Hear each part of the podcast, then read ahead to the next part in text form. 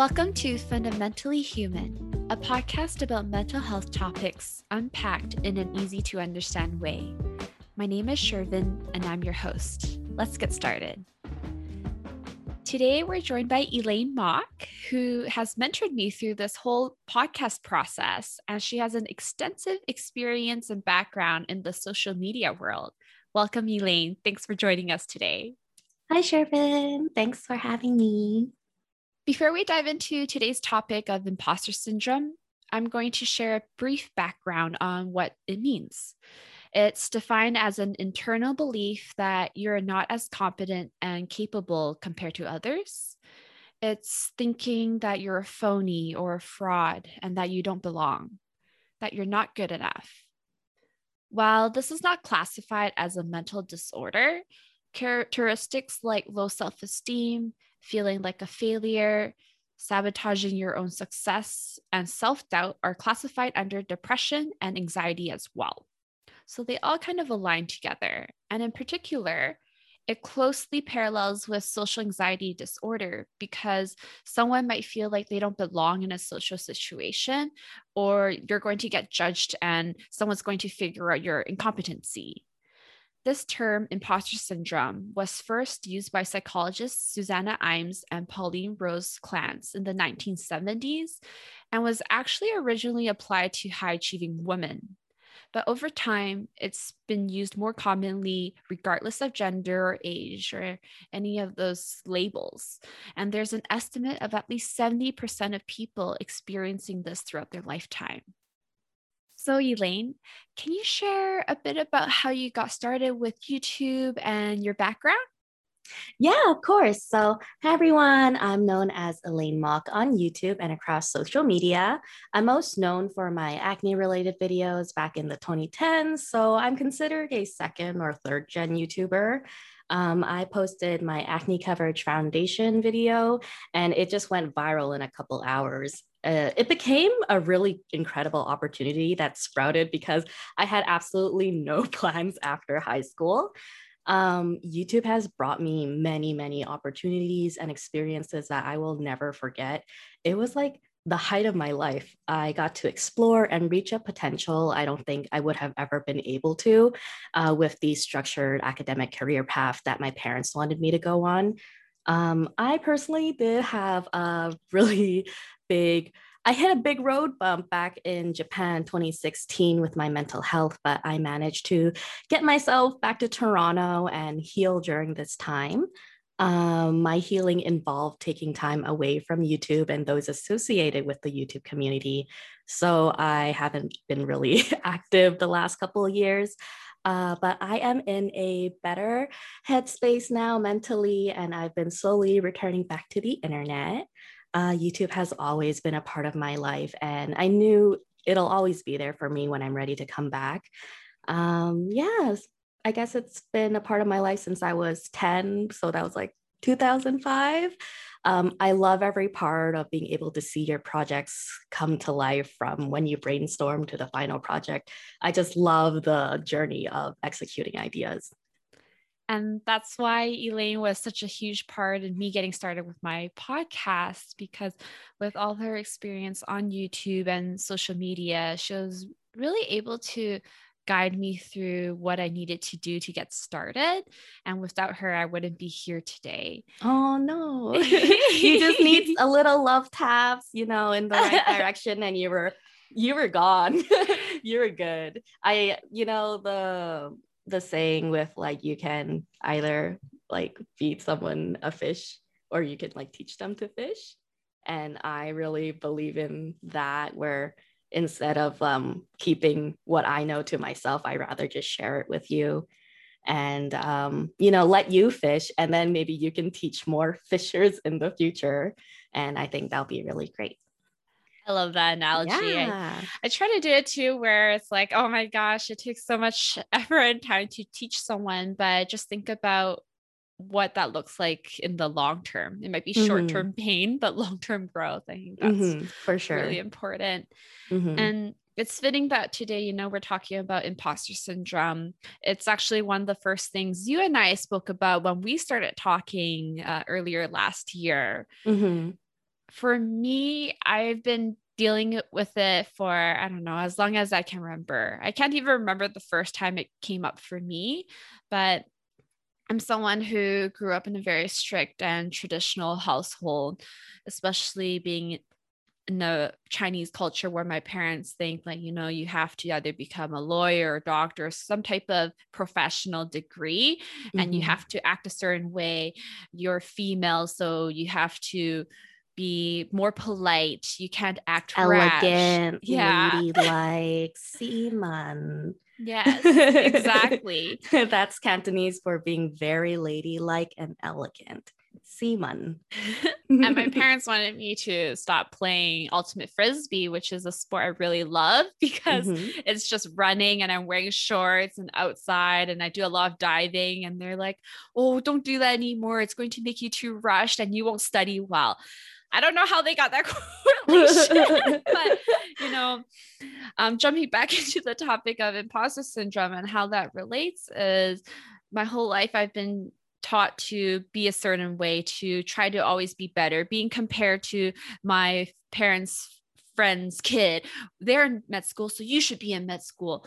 For me, my mom was telling me to try to invent something like Facebook so I can be the next Mark Zuckerberg. oh, I mean, I wish I could come up with something like that. And well, that's just not the case. And it's just been so ingrained to me that I always have to be better and better and better, not because of personal growth, but rather that's just what I've learned.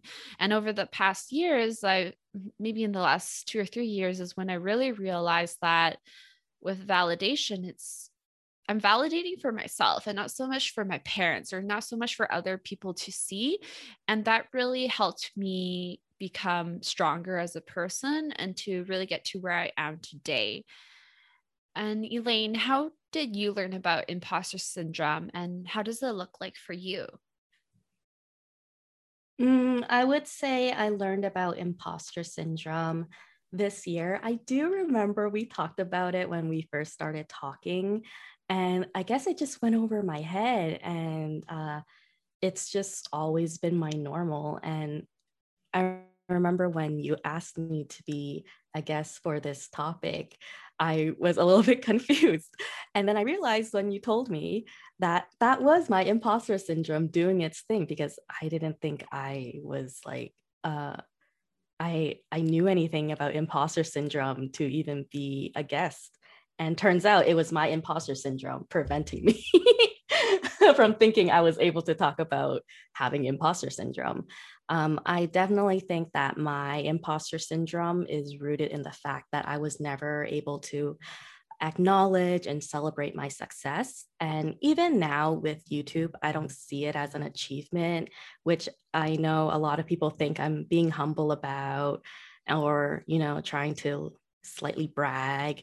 Uh, but I honestly never saw it as success because of what my parents drilled into me, uh, since it wasn't the traditional path of making money or going to school. Um, I personally don't think I achieved anything in life, which I know a lot of people in my life say otherwise, like yourself.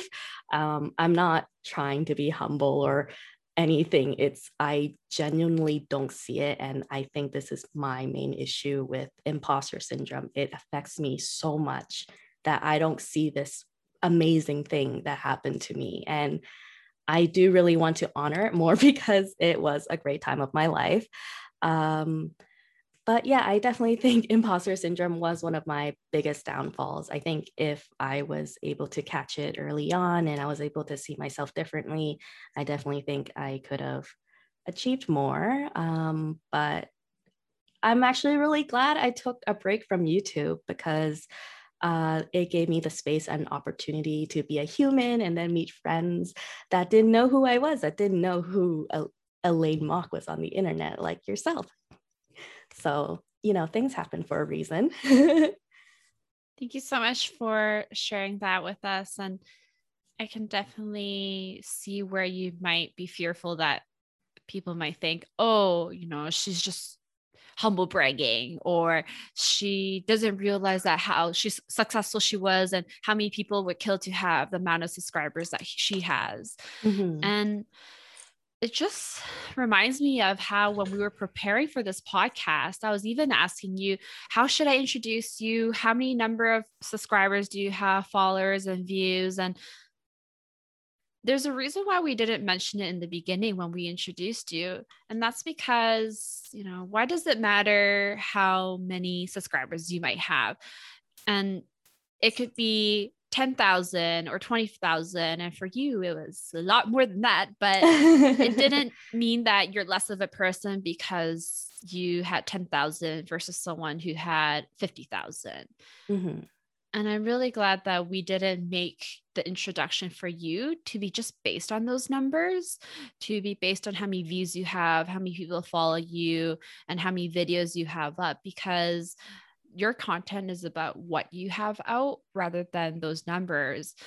And, you know, there's the other part of this where your numbers and your success has to be measured as well. And I'm a believer where you can be measured in two different ways. One, you know, quantifiable, you have your numbers of your grades, for example, or how many people are following you on social media. But on the other hand, a lot of it is really about how you feel about yourself. And for me, I can give a couple of examples. So I used to go to the gym a lot and I did a lot of strength training. And I gained probably 15 pounds on the scale, but it was the leanest I've ever been. And that's because all my weight gain was in muscle mass rather than, mm-hmm. for example, fat mass. And I mm-hmm. lost fat mass in the end because I was working out so much. So that's one clear example where I realized that it's not always about the measurements, about the numbers, it's about how you feel too. And it really aligns with what you said about celebrating your success. Sometimes we're so worried about, you know, let's get the highest marks possible. How much money am I going to make? Or how much I weigh on the scale. All these things relate to numbers, and it can be such a harmful way to measure your success. And it's the same for my podcast, where I don't have thousands and millions of views, but I feel like I've succeeded in something where I had this goal in mind to release a podcast and to upload regularly. And I feel like I have achieved that, regardless of how many numbers or viewers or listeners and followers I have. And it's just so empowering to reframe it in that way, to think mm. about it in a way that's so much more gentle and empowering for yourself. Yeah. And I also think that we have very similar goals when we create content. And um, that is to, as long as it helps even one person out there, all the effort we've been through was worth it. Um, yeah. Exactly. And that's the same for me. I have people asking me, oh, when's the next episode out? Or discussing my blog post or the podcast with me. And it just makes me feel so proud of myself that you know my goal was to help at least one person and to give them some strategies or ideas and being able to hear the feedback has been so amazing. And elaine you know you're someone who spent a majority of your time on social media because of youtube. Did you find that you had to keep up that persona all the time and for people to see that regardless if the camera was on or off um, I'm not really sure how to answer that. Uh, I guess I didn't really see myself more or less because of YouTube. Um, maybe imposter syndrome kept me humble. Um, I did have dozens of other channels prior to the channel that people know me uh, from, Elaine, the Elaine Mok channel. And prior to the Elaine Mok channel, I had all these channels where it was like music, animation, nail art, um, fashion, stuff like that. Those never took off, but I loved every part of it. I loved creating content. It's been a part of my life since, yeah, 2005, since I was 10. So whether or not um, it had views, it didn't matter because it made me happy. It was my hobby. Um, but I did notice that, particularly for the beauty community, it was very, very superficial. And I felt so out of place um, because I was out of place, first of all. Um, I never fit in that uh, community at all. And it's very different. People are very, very different from what they seem um, online and in real life. So, um, I I don't know. I I really don't know how to answer that actually. That's really fair because it's just something that was such a big part of your life where you spend a lot of time preparing for those videos, recording and putting it out there that eventually I'm sure it kind of cultivated your identity as a whole maybe what I could ask is you talked a little bit about the beauty community and how everyone seemed different on camera than off camera. Did you find that you had to work harder to try to be that way so you could fit in more? Or was it more of trying to figure out your own identity? Oh, um, okay. I do feel that because I am more I guess, vulgar and honest in my videos, um, that I'm not considered PR friendly. So, because YouTube was my main source of income, I felt that I had to be superficial. Uh, to be more PR friendly, to uh, get more sponsors because YouTube changed their algorithm and I wasn't um, making as much through YouTube views. So, and you know, the companies knew that they had the upper hand, uh, so they could, you know, haggle with us to uh, pay us less, and we had to do more for less. And it was just a really difficult time because I hated being that person, and um, yeah. It, I, I would say that was the part where I felt like I had to be someone I couldn't because I had to make money. And it just got to the point where I didn't. I rather wouldn't. I, I sorry. Um, it just came to the point where I would rather not make that money than be someone I'm not. But there are people who can do that, and you know, good for them. so yeah, that's a really powerful statement because it just shows, you know, you're trying to stay true to who you are. And that's not always easy um, when you have those opportunities to make an income or to put yourself out there and become more popular. And having that trade off is always going to happen, especially when you're so out there and in the open for everyone to see.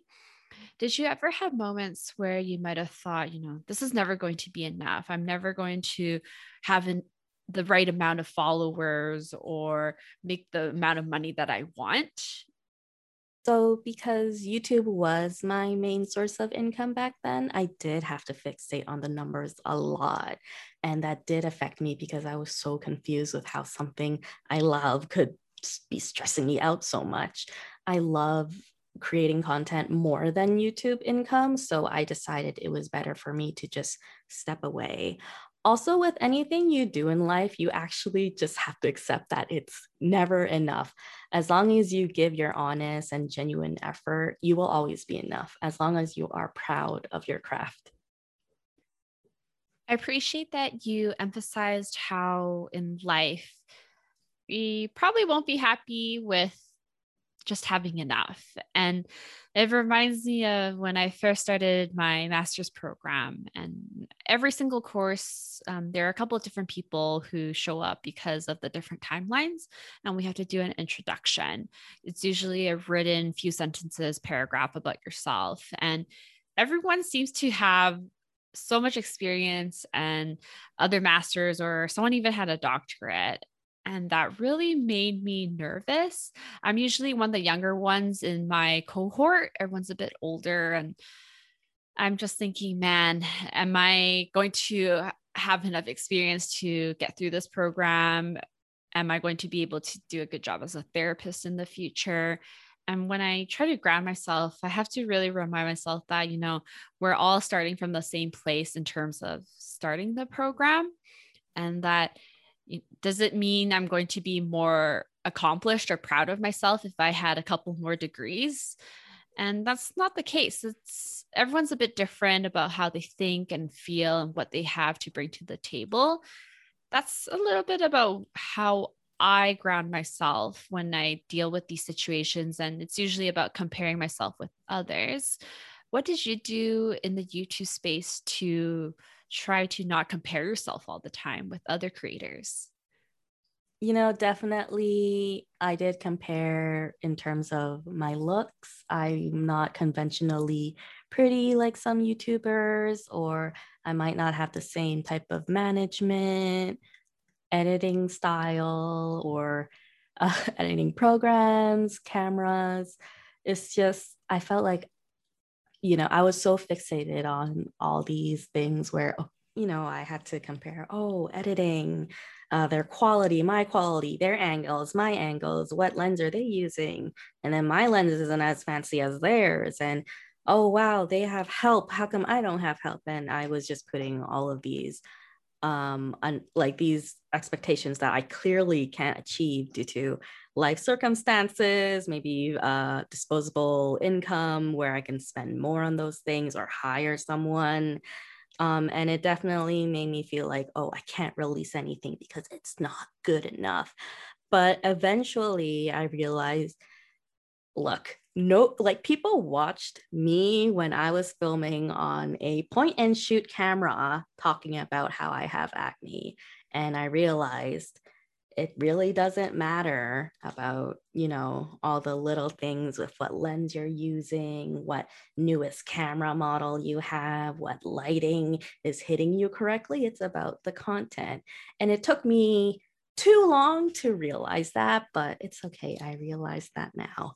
And i am definitely working towards more genuine content. Um, my therapist told me you know, don't put so much pressure on yourself because when you're ready to make that video, it'll be amazing and genuine and you'll be proud of it. And yes, so I've just been reminding myself, are you proud of it? Is is this going to help someone? And um yeah. And when you talk about are you proud of it? That's something you've asked me a couple of times, especially mm-hmm. when you helped me edit my first podcast episode before I uploaded it online, you asked me, is this something you're proud of? At first, honestly, I took that a bit, I wouldn't say offensively, but I was taken aback because I was thinking, oh my gosh, I've never thought of it where am I proud of something? It was more of, is this, are people going to like this? Is this going to sound good? And it was always about what I thought other people would think of my content, not mm-hmm. so much about what I thought about my content. And that's another way for me to just ground myself and to realize that, you know, I started this podcast to bridge together my experiences from school and work to really normalize mental health. And my goal was to just be able to help at least one person to learn something new. And it's not about trying to get famous or trying to get really popular online. It was just something I wanted to do for so long. And I wanted to be able to put it out there that, you know, we all have these things going on in our lives and people aren't alone. And it's something that I'm proud of doing. I'm so happy you're proud. Thank you. And there are times where I might think that, oh man, this is not good enough. And it's one type of imposter syndrome, which is called being a perfectionist. Mm. I know mm. it's something you can relate to um, in a lot of our previous conversations. And for me, it's always about do I have this done correctly? Is it all good enough? And cutting out all the ums and uhs and everything. But just realizing that we're all human. We all make mistakes. We have to breathe. you don't have to cut out the heavy breathing in my podcasts or trying to cut out the ums and uhs, but to recognize that there are times where we need to grieve or we're not feeling that great. And that's all part of the normal experience. And to just ask ourselves, is this something we're proud of today? Or why is it not okay that I need to take a break? It is okay to take a break. Yes. Yeah. Breaks are very important. And I know you haven't been on the YouTube community or field for the last few years, not as actively as you were before. Did you find that being away from that setting helped with your imposter syndrome, or has it manifested in other areas of your life? So I don't remember the peak of my imposter syndrome, but I do remember a couple highlights in my life where I do remember they were quite high.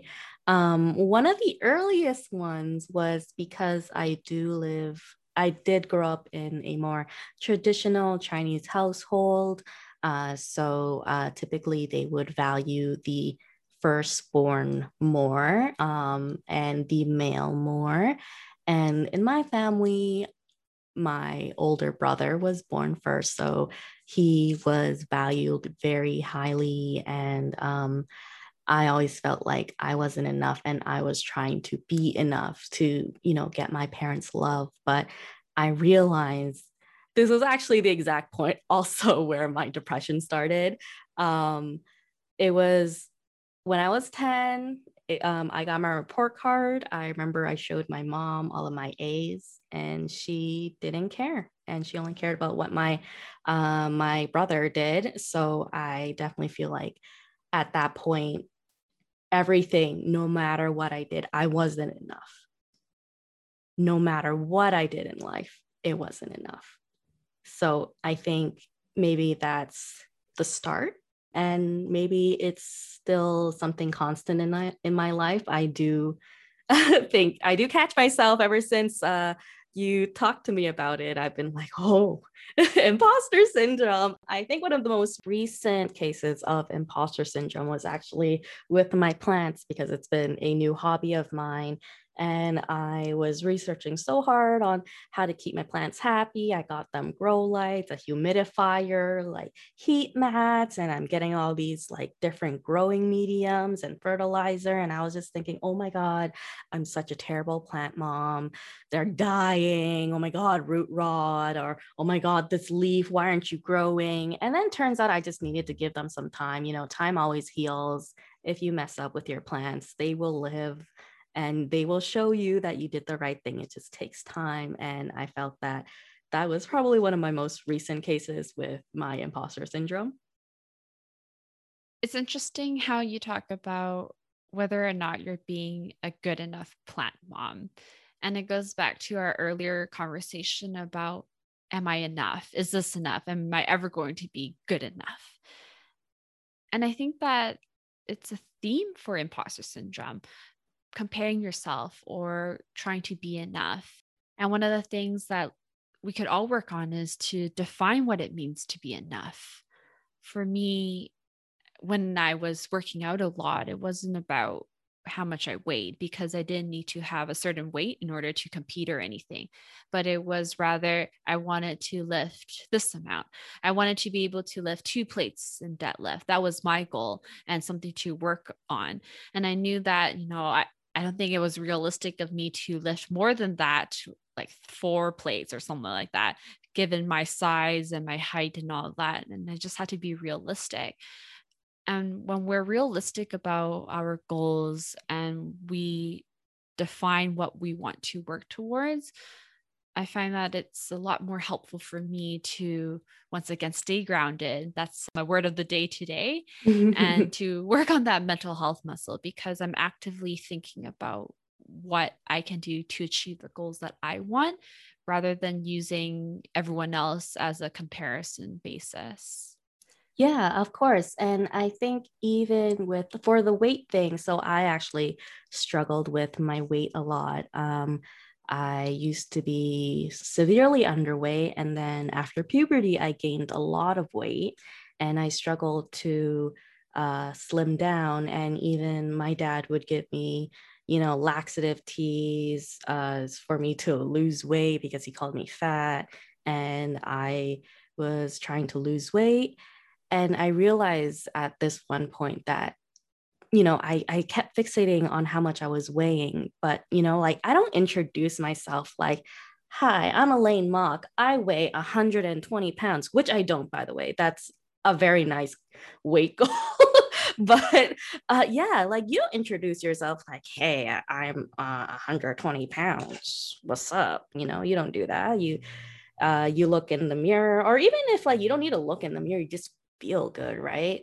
I actually had this one point in my life where I almost went blind because I lost like 90% of my cornea because I was wearing contacts improper improperly. That's like a whole different story. But uh, I was having this moment where I was like, oh my God, I'm I could have went blind. And if I was blind, do all of these other things matter? Like, do these numbers matter? No, it just matters about how I feel about myself. Um, so yeah, it's really important to just what was, what was the quote? What was your quote of the day?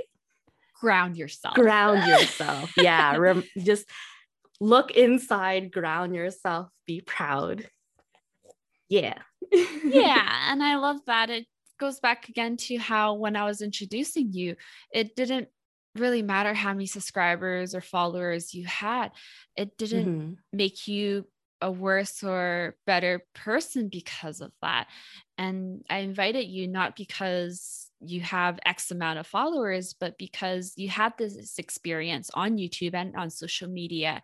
And it was interesting to hear from your perspective on how that impacted you. And earlier you talked about how, you know, being in a traditional Chinese family where I'm not sure if uh, other people in, who identify as Chinese or other cultures experience this, but for me, I had the same where my brother is viewed so much better than I am simply because he's male and I'm female. Mm-hmm. And a lot of the times it's, you know, it, it doesn't matter how accomplished I am on paper, what my grades were, or if I can do A, B, C, D, it's always going to be him who has the upper hand. He's always going to be better than me in my family because he is a dude and I'm not. Mm-hmm. Do you think this relates back to earlier when you introduced the imposter syndrome, where at first it was mostly women that had it? Or it was just, this is just a coincidence? it was really interesting when I found that because mm-hmm. I can see why it is the case. Mm-hmm. If you mm-hmm. look back in history, a lot of the times women are always seen as being at oh. home, right? Mm-hmm. Even the ads yeah. back then, it's always women are cleaning the dishes and things like that. But, you know, that's not the case. We have a lot more female leaders out there. Our first uh, vice president, who's female in the United States. And it's just so amazing to see the power of women coming to light. And it's not about feminism where, oh, women are so much greater. And it's nothing like that. It's about normalizing that. Exactly. Mm-hmm. You know, biologically, we might have differences, um, differences, but, you know, on a mental, psychological, and educational or intelligence level, we have our own opportunities to make things equal or be better too. Mm-hmm. Everyone has something to put to the table. So you're right, where imposter syndrome, it might affect women a lot more because we're told to be below or told to be quiet, told to be more polite, more elegant, and just kind of mm-hmm. staying in the corner. But, you know, that's not really the case. And for me, I learned it throughout my childhood where I had to always work to be better than my brother. And that changed over time when he did his own thing and I did my own thing and started to really develop who I am as a person. So I definitely think that since we are children of immigrant parents, we definitely have issues with imposter syndrome of uh, a lot of trying to be better than our cousins, our parents' friends' kid, or you know, someone in your class or your neighbor. I don't know. Like it's just the reality of our culture is that we are comparing ourselves all the time. And i really hate it because it really go even goes into gender. Um, i remember when i took up muay thai like thai boxing i loved it so much. And my dad was so against it. He was like why? Like don't do that. That's so not like feminine uh, why would you do that and um, i just really hope that uh, the I, I, feel that the next generation uh, wouldn't have as much uh, gender stereotypes. And I hope that it will balance out a little bit more. Um, because I feel like now with the internet, we really get to just access other people's culture so easily and see how they live their day to day life and see that, oh, you know, um, maybe in this country, this is what the customs are like, but then in another country, it's different. And I feel like eventually you just leave your imposter syndrome behind and you find your community and your world where you are validated and proud of yourself all the time. I love that about just trying to leave it behind and being empowering. It almost feels like a lifelong goal to leave your imposter syndrome behind. And mm-hmm. it goes back to where we say, where, how much is enough? Mm-hmm. It, that just keeps popping up. And I just find that it relates so well with imposter syndrome mm-hmm. because mm-hmm. it's never enough. Just yeah. it's never enough and just go. Just do what you want. Be proud and be happy, be genuine. Elaine, you bring up a great point about moving beyond our imposter syndrome. And a lot of what we spoke about today about whether or not it's going to be enough, it's a very lifelong battle and it's almost you can't get past it and the more powerful way to think about it is how you can work on seeing yourself in a different way. There are so many different lenses that we have, and we're so automatically thinking of ourselves in a negative way or in a very constructive way that we don't usually use a more neutral or positive lens when we see ourselves. Mm-hmm whenever I experience imposter syndrome, I usually don't notice it right away because I'm automatically comparing myself or automatically. You just assume, like, right? I don't know anything. You just assume everybody knows more than me. Do you remember a time where we thought adults were really smart? And now that we're adults, we're like, no, not every adult is smart. not every adult knows everything. Not every adult is good. I remember Oops. when I was in high school and I used to think, oh man, you know, 25 year olds, they've been working, they're out of school, they're so cool, they've got it together. And when I hit 25, I was like, man, there's so much about the world and life that I don't know about yet. Mm-hmm. And that just goes to show that it's all relative. It doesn't matter what gender you are, what age you are, what your ethnicity is. What matters is how you perceive things or how you interpret them and act on them. And with imposter syndrome, just being able to reframe our thoughts or to see ourselves in different lenses outside of our automatic negative ones, mm-hmm. and just thinking about how we can be kinder to ourselves. It all kind of relates back on just the introspection, which is what a lot of the season has been about on the podcast and how we view ourselves is so important rather than how other people view us. Mm-hmm. I definitely feel that uh, a lot of people are a lot harsher and more harsh and realistic towards themselves, but they also they're like, oh no, no, I'm being realistic, but you're being very, very harsh on yourself you have to be realistic and kind to yourself. There are times where you can be kind and times where you do need to be realistic and be like, okay, no, I can do better. It's not just about tearing yourself down, but how you can just stand up and become better. Thank you so much for sharing a bit about your background with YouTube and how you've dealt with imposter syndrome. What are you up to now, and how can listeners support you outside of YouTube? Oh, yeah. So I am slowly making my comeback to the internet.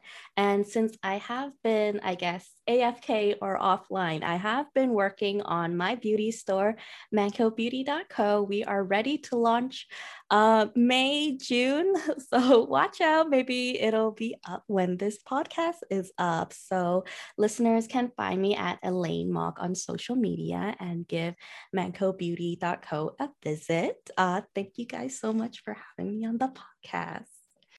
Thank you so much for being part of this episode. And it's a special one because it's the sixth episode. And I originally intended to try out six episodes at a time. And this is the end of my first season. And I'm Woo! happy to share that I'm going to keep going. And Congrats. I just love being part of this process of normalizing mental health. So yes. thanks everyone for listening so far. Yeah. see you guys in season two. I don't know if I'm a guest on that, but I can't wait for season two of Fundamentally Human. Woohoo! Congrats, Thanks for being here. And for any listeners who are visual learners or would like some more resources, I have a blog post on this topic, and I invite you to read it on shervin.ca and to follow my Twitter at hello shervin for updates. I hope you have some time to enjoy the sunshine and the better weather, hopefully. I'll see everyone soon. Take care.